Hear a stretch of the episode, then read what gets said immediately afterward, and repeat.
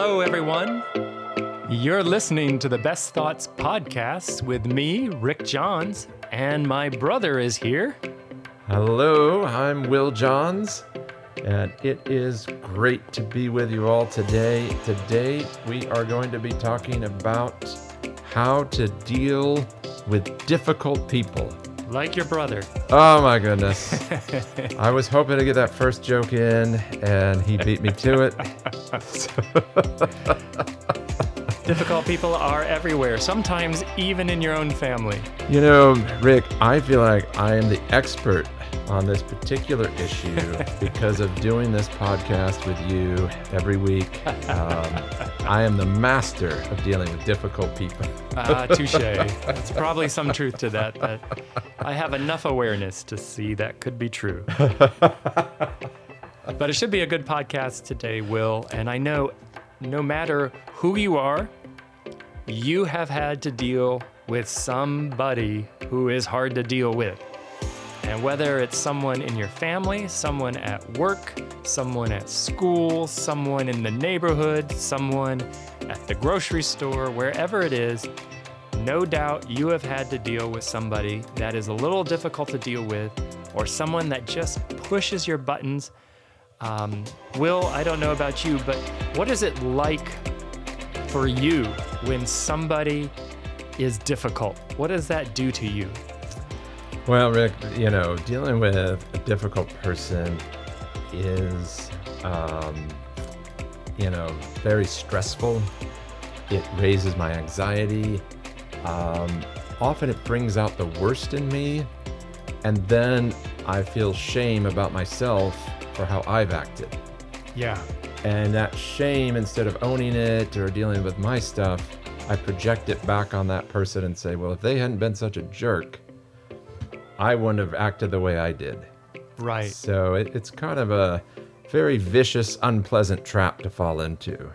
Right. They can get you to kind of hate yourself, and that makes you hate them all the more. And there's the vicious cycle. Yes, yes. You know, Will, I'm remembering uh, way back many, many, many, many years ago when I was pastoring, there was someone in my church that was a bit difficult to work with. And we got off to a really rocky start. And, you know, if I'm honest, uh, I can see some big mistakes I made early in that relationship. And I was a new pastor in a new church, and I thought I had the exact vision that this church needed. And, you know, lucky for this church, they had me to come in and show them the ropes and give them the vision and tell them where to spend all the money. Well, it wasn't long before the treasurer of that church was getting a little bit scared about this young kid with big visions, and these big visions uh, cost big money.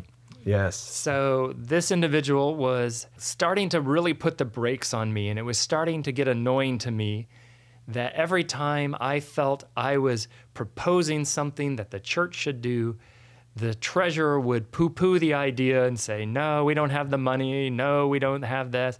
No, I don't think it's a good idea. Or maybe we need to do more research.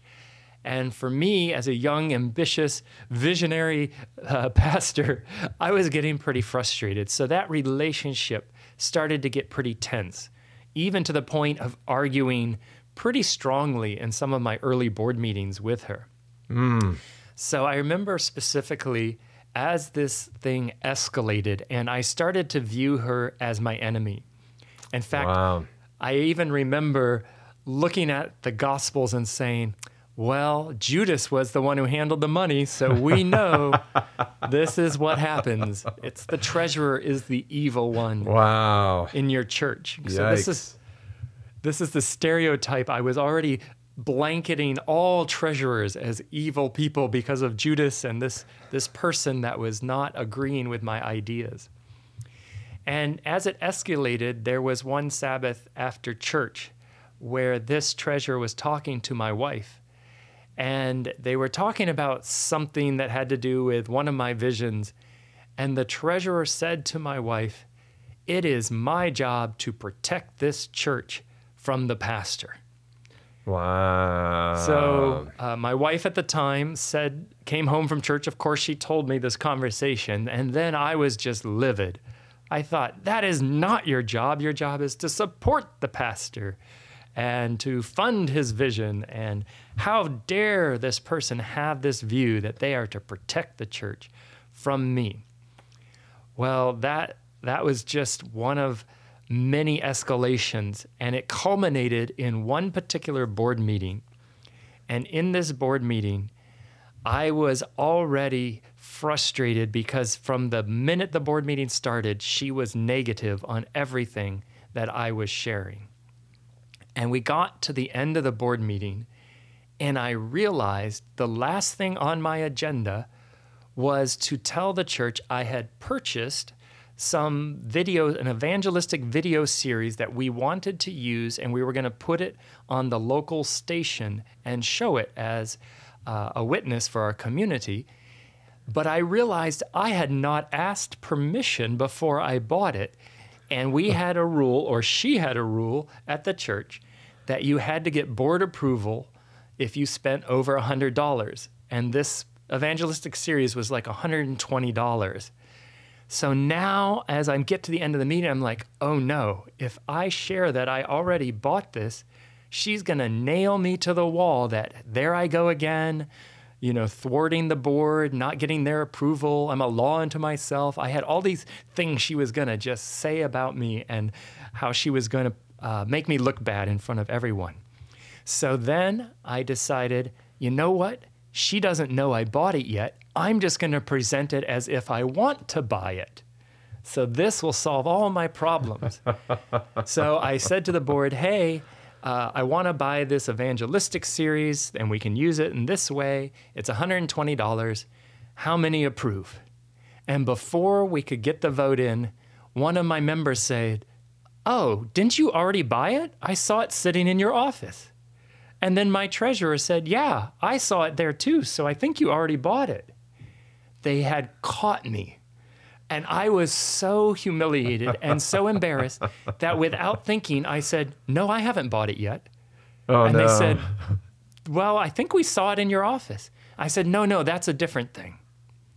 So here's how it escalated to the point where I was so at war with her, I couldn't give her even a fraction to the point that I was willing to lie as a pastor to my entire board. Wow. Wow. So that is exactly how not to do and deal with difficult Yes, people. thank you for that that gripping story, Rick, because I think we can all relate to the escalation that you're describing there. We've all had that person that we're just sure is out to get us and you know they're they're shooting us down at every step and the lengths it pushes us to is sometimes very very embarrassing you know of how far we'll go once we get in that defensive kind of conflicted mode uh, like you did with her.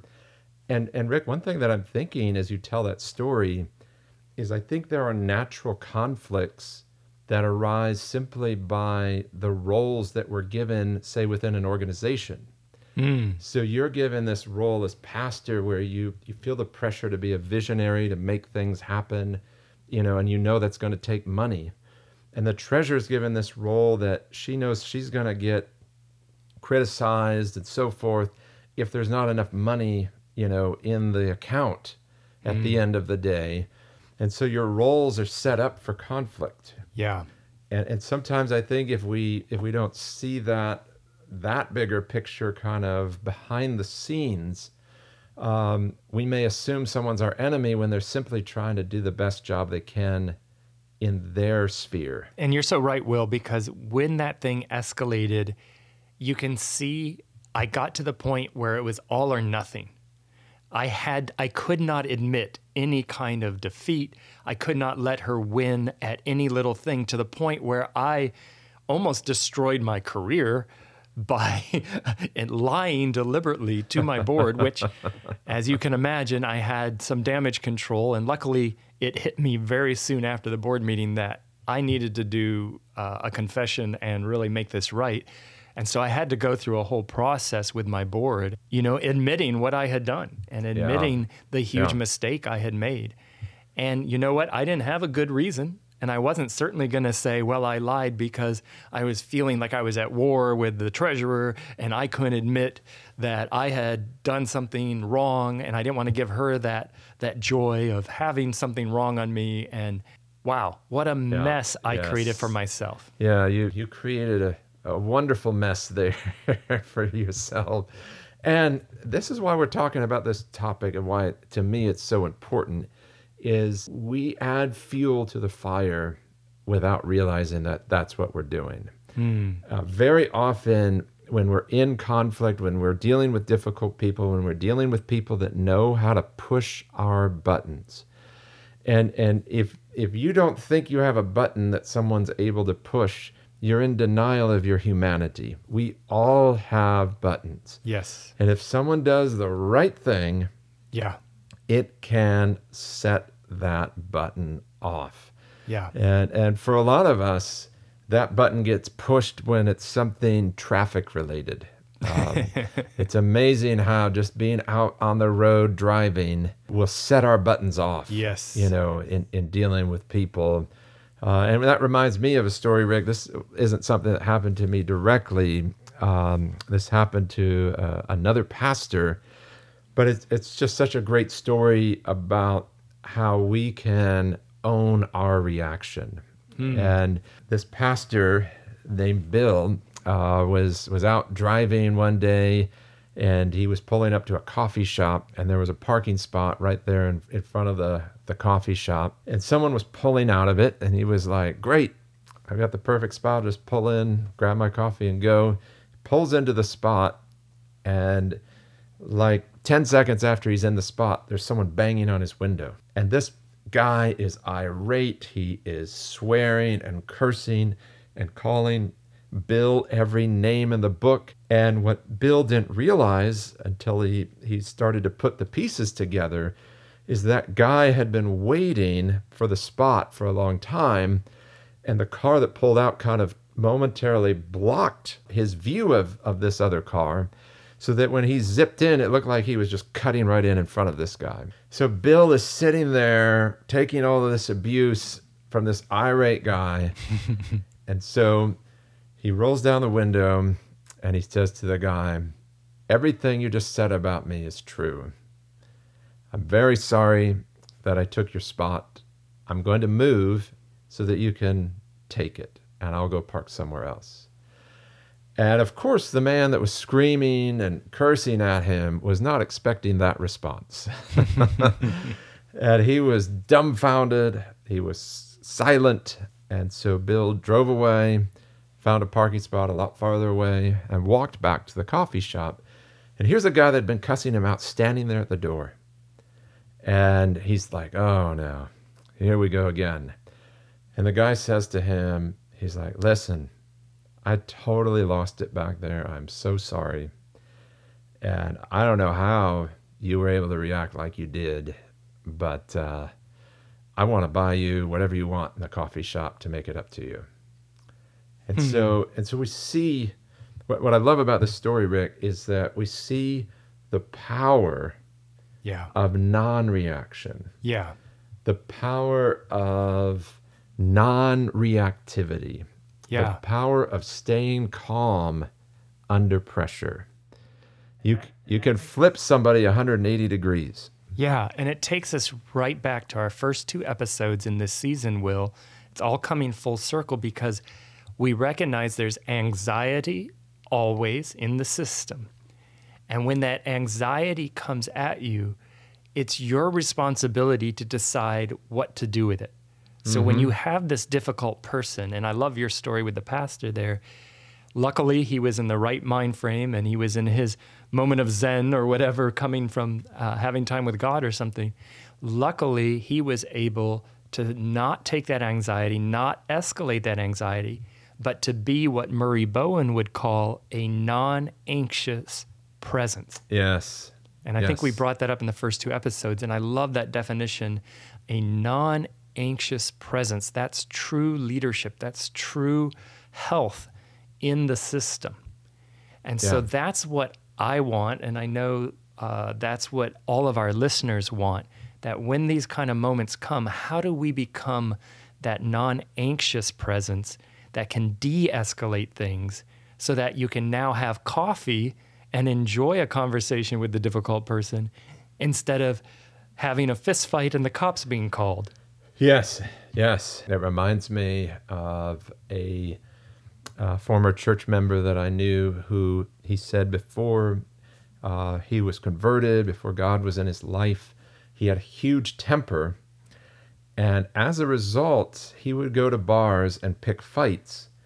And this individual has been stabbed 17 times. And that's what happens when you get into conflict mode.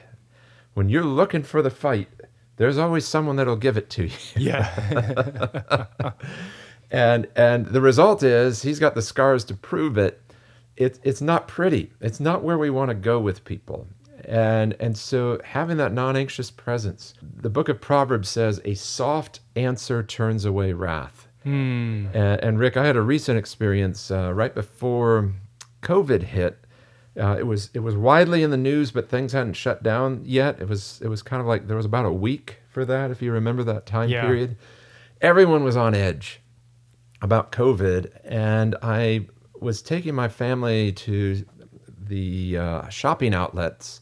We were trying to find some shoes for for my son and my daughter, and there was another man there with his family and children, and the shoe aisles were a little close. You know, it was a little narrow, and I was trying to get from one side of the aisle to the other, and this man and his children were kind of blocking the aisle, and totally without thinking, without being aware of the context of COVID and whatnot, I kind of walked right through his family.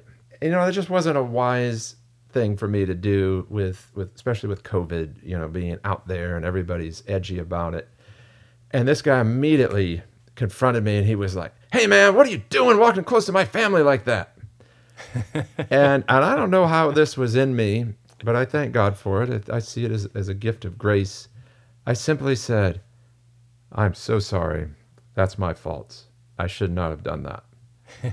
Instant de escalation. The look on his face changed. And then I continued to shop. And then he comes towards me, and I'm getting nervous. I'm like, oh boy, here's this guy again. he says, Man, I'm sorry about that. I'm sorry about that. I said, No, no, it was my fault. It was my fault. He felt bad enough Wow. that he was apologizing to me later yeah. for his reaction to what I had started. That soft answer changes the whole dynamic. Hmm. Yeah, absolutely.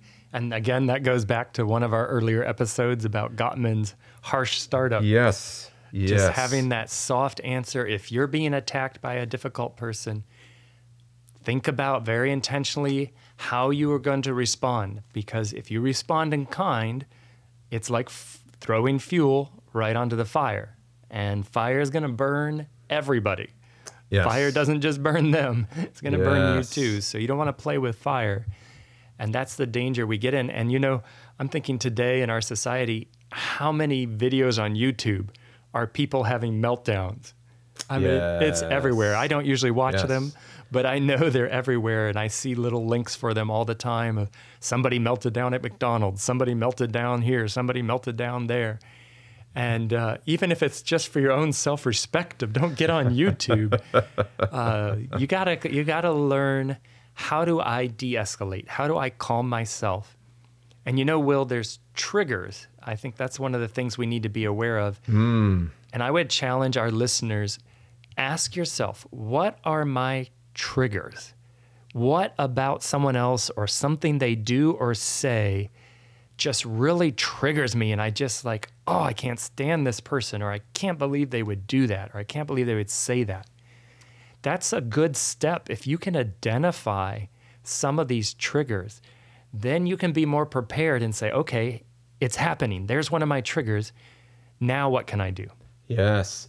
And and Rick, what I like where you're going with this is that it's really when we're talking about dealing with difficult people, and this goes back to the beginning as well with systems theory, it's not about changing them.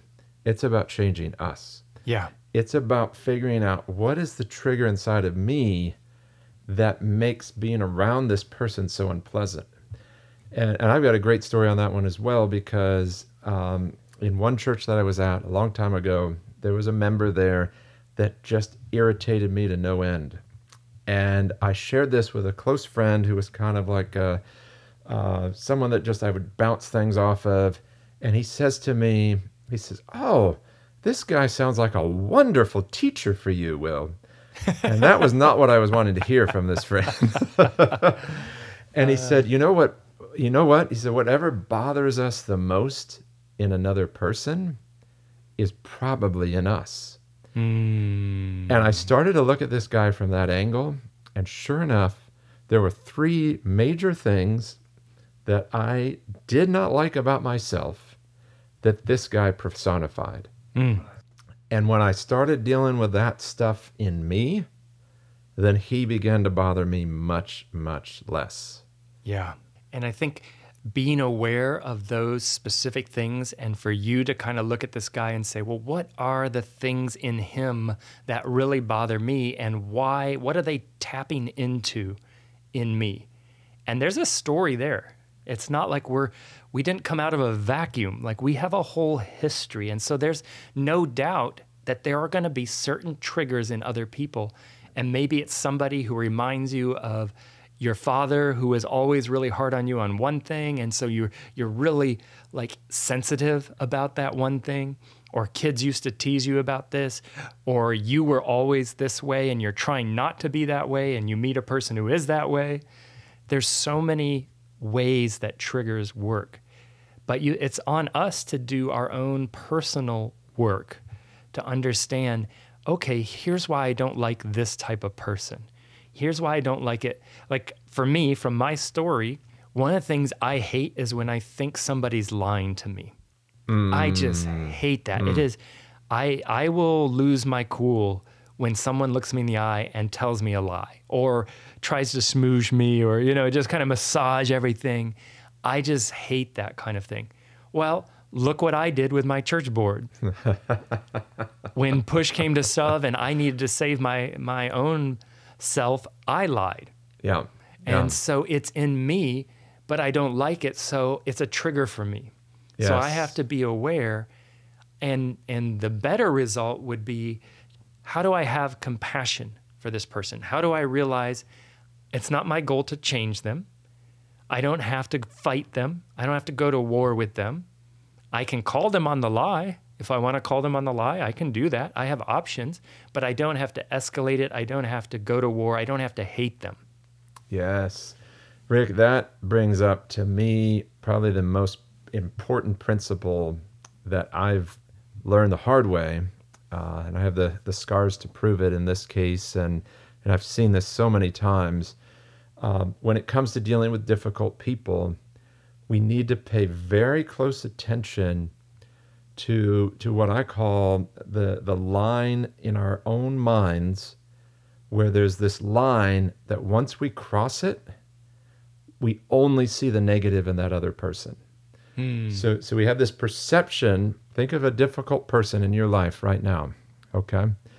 And then rate it in your in your mind on a scale of whether you can see the good in them you can see the, the positive qualities that they bring to the table? Or do they only look negative? Is everything about them negative?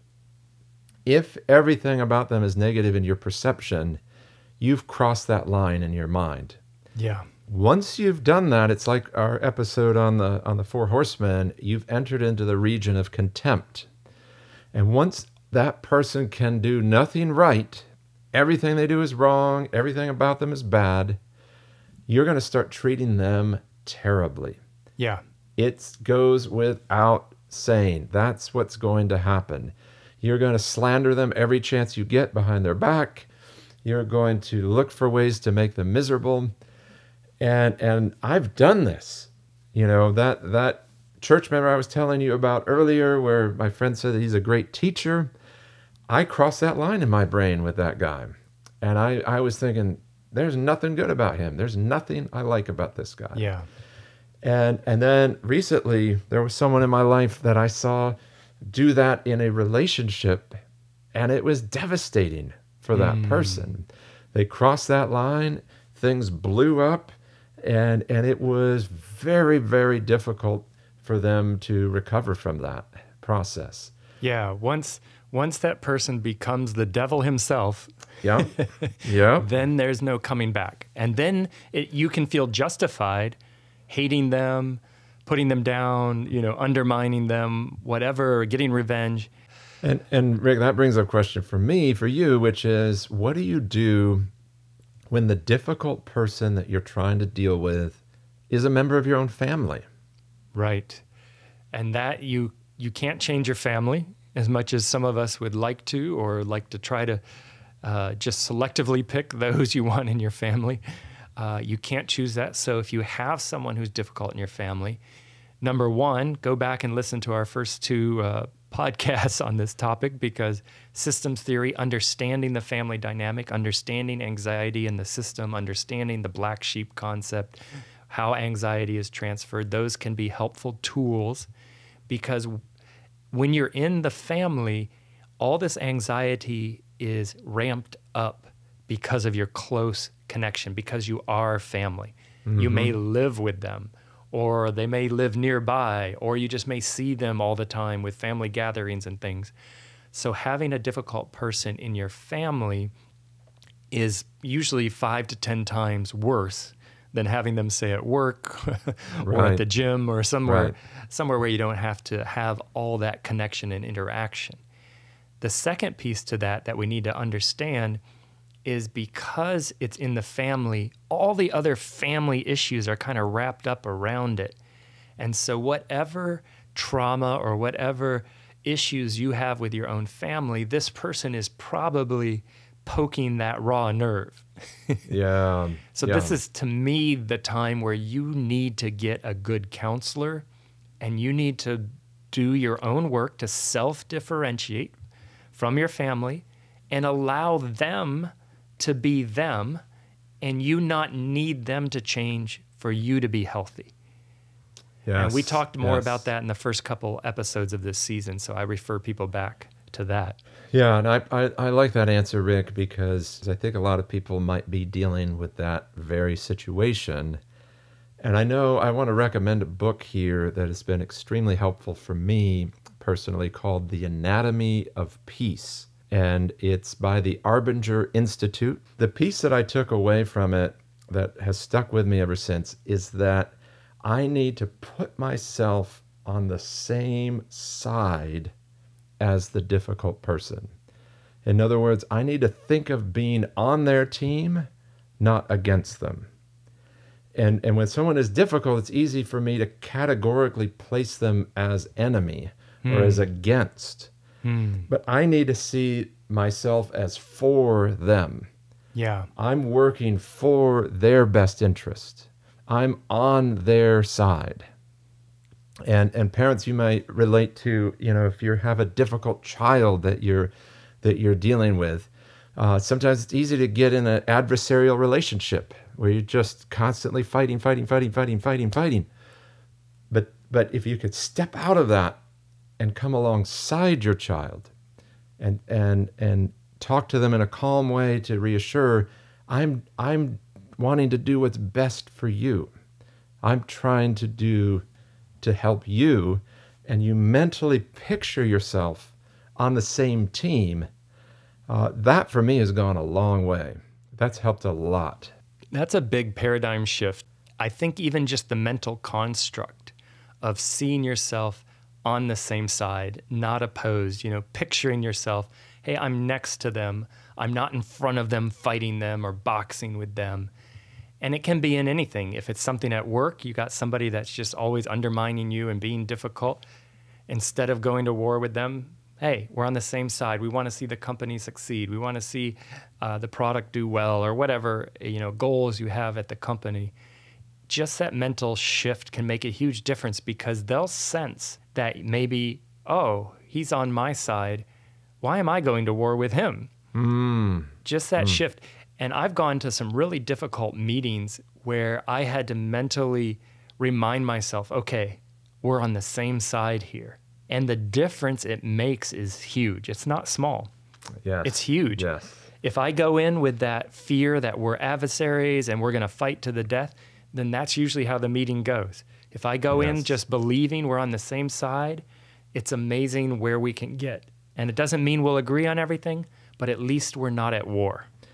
Rick, I think that that is probably the single most effective discipline that that has helped me in dealing with difficult people is to take time before meeting with them or before I know I'm going to interact with them to put myself in a positive mental framework and see myself on their side. Yeah. And when I show up with that positive energy towards them, I get that in return. When I show up with a negative energy towards them, then I get that in return. Yeah. So I get to decide which energy is probably going to come back at me. You know, and you know that's not every case. Of course, there's there's people that will override your positive energy and, Sure. and still be very difficult. And you know, and there's there's limits to everything. You know that we've talked about today. But um, but but clearly, changing our own mindset is a powerful way Yeah. forward. Um, but Rick, as we're as we're about to wrap up today, I'm so curious about what happened at the end of your story that you started with, where you lied to your church board. Well, like I said, I had to confess, uh, which I did immediately that evening. At once I got home, I sent all the board members an email, and I do feel that softened her a little bit because I was duly humbled, which I think was probably part of what she was fighting against in me was my arrogance and my know-it-all uh, spirit that I brought as a young pastor to that church and um, we started to actually make some headway. And then it's interesting, two things happened. Number one, not too much longer, maybe a year later, we had a situation where one of our members was leaving to try to plant their own church, and they needed money, and they wanted money from the board to to plant this new little church in a little country town about an hour from our church. And it was a bit controversial among our church board, and I knew that. And so I told the gentleman that was going to uh, plant the church, I said, well, why don't you just talk to the treasurer and see if she's willing to support you? And so he did, and she cut him a check, surprisingly, on her own. and we got to the board meeting, and I knew this had happened because he told me, but nobody at the board knew it happened. So we get to the board, she gives her treasurer's report, and there on the report, there shows a check for like $500. And so somebody, one of my deacons, says, What's this check for $500? Because she hadn't labeled it, which I knew was interesting. And so she finally confessed, Well, you know, I gave so and so the money because he wants to do his church plant, and I knew it was a good cause. Well, the board blew up. Are you kidding? We didn't vote on that. And half the board, which I knew and she probably didn't, didn't want to give him that money and didn't believe he should be doing this church. And so I just sat back for a little bit, not a long time, but for a little bit. I let the board chastise her because she had broken the very rule that she had gotten on many of us about, uh, you know, doing something above $100 without authorization. After that meeting, well, I shouldn't say not after, I'm sorry. At that meeting, I finally interject, in, injected and I said, okay, folks, I said, I was planning to bring that to the meeting tonight. I said, I do feel like it's the right move. And I think she was stunned as I started expressing my support for her and what she had done. Hmm. Especially since I had been nailed to the wall many times in the past. And from that moment forward, we began to forge a working relationship that later she became one of my strongest allies and supporters Wow. when she realized I did have the good of the church in mind and that I wasn't the enemy, she wasn't the enemy, and we got onto that same side. Wow. I love that story, Rick, because it tells us that there is hope to get on the same side. You know, some of the people that are in our lives right now that we think, man, I, I, I don't know that I could ever get along with them. Maybe you could get on the same side. Yeah. Maybe you could. You know, don't don't sell your vision short. Try to take some time to just imagine what looking, what being on the same side might look like, what might, what that might feel like. Yeah. Um, especially if you're dealing with a family member that you're you're struggling to get along with. You know, really envision that because that can make a huge difference. For sure. Thank you so much, Will. I know we have one more bonus episode coming up next week. And what will we be talking about next week, Will? So next week we're going to be concluding our season two on relationships by talking about community. Uh, we've talked about friendships, marriage, dating, uh, all of that, but uh, we all need a community, a larger group that we're part of, where we feel like we belong. And uh, we're going to just talk next week about what that might look like and, and different sources of community in your life and where you might be able to find it. Thank you for those final thoughts, Will. And this wasn't as difficult as we thought it would be. but we look forward to being with you next episode. And you have been listening to Best Thoughts with Dr. Will Johns and Dr. Rick Johns. Have a great week.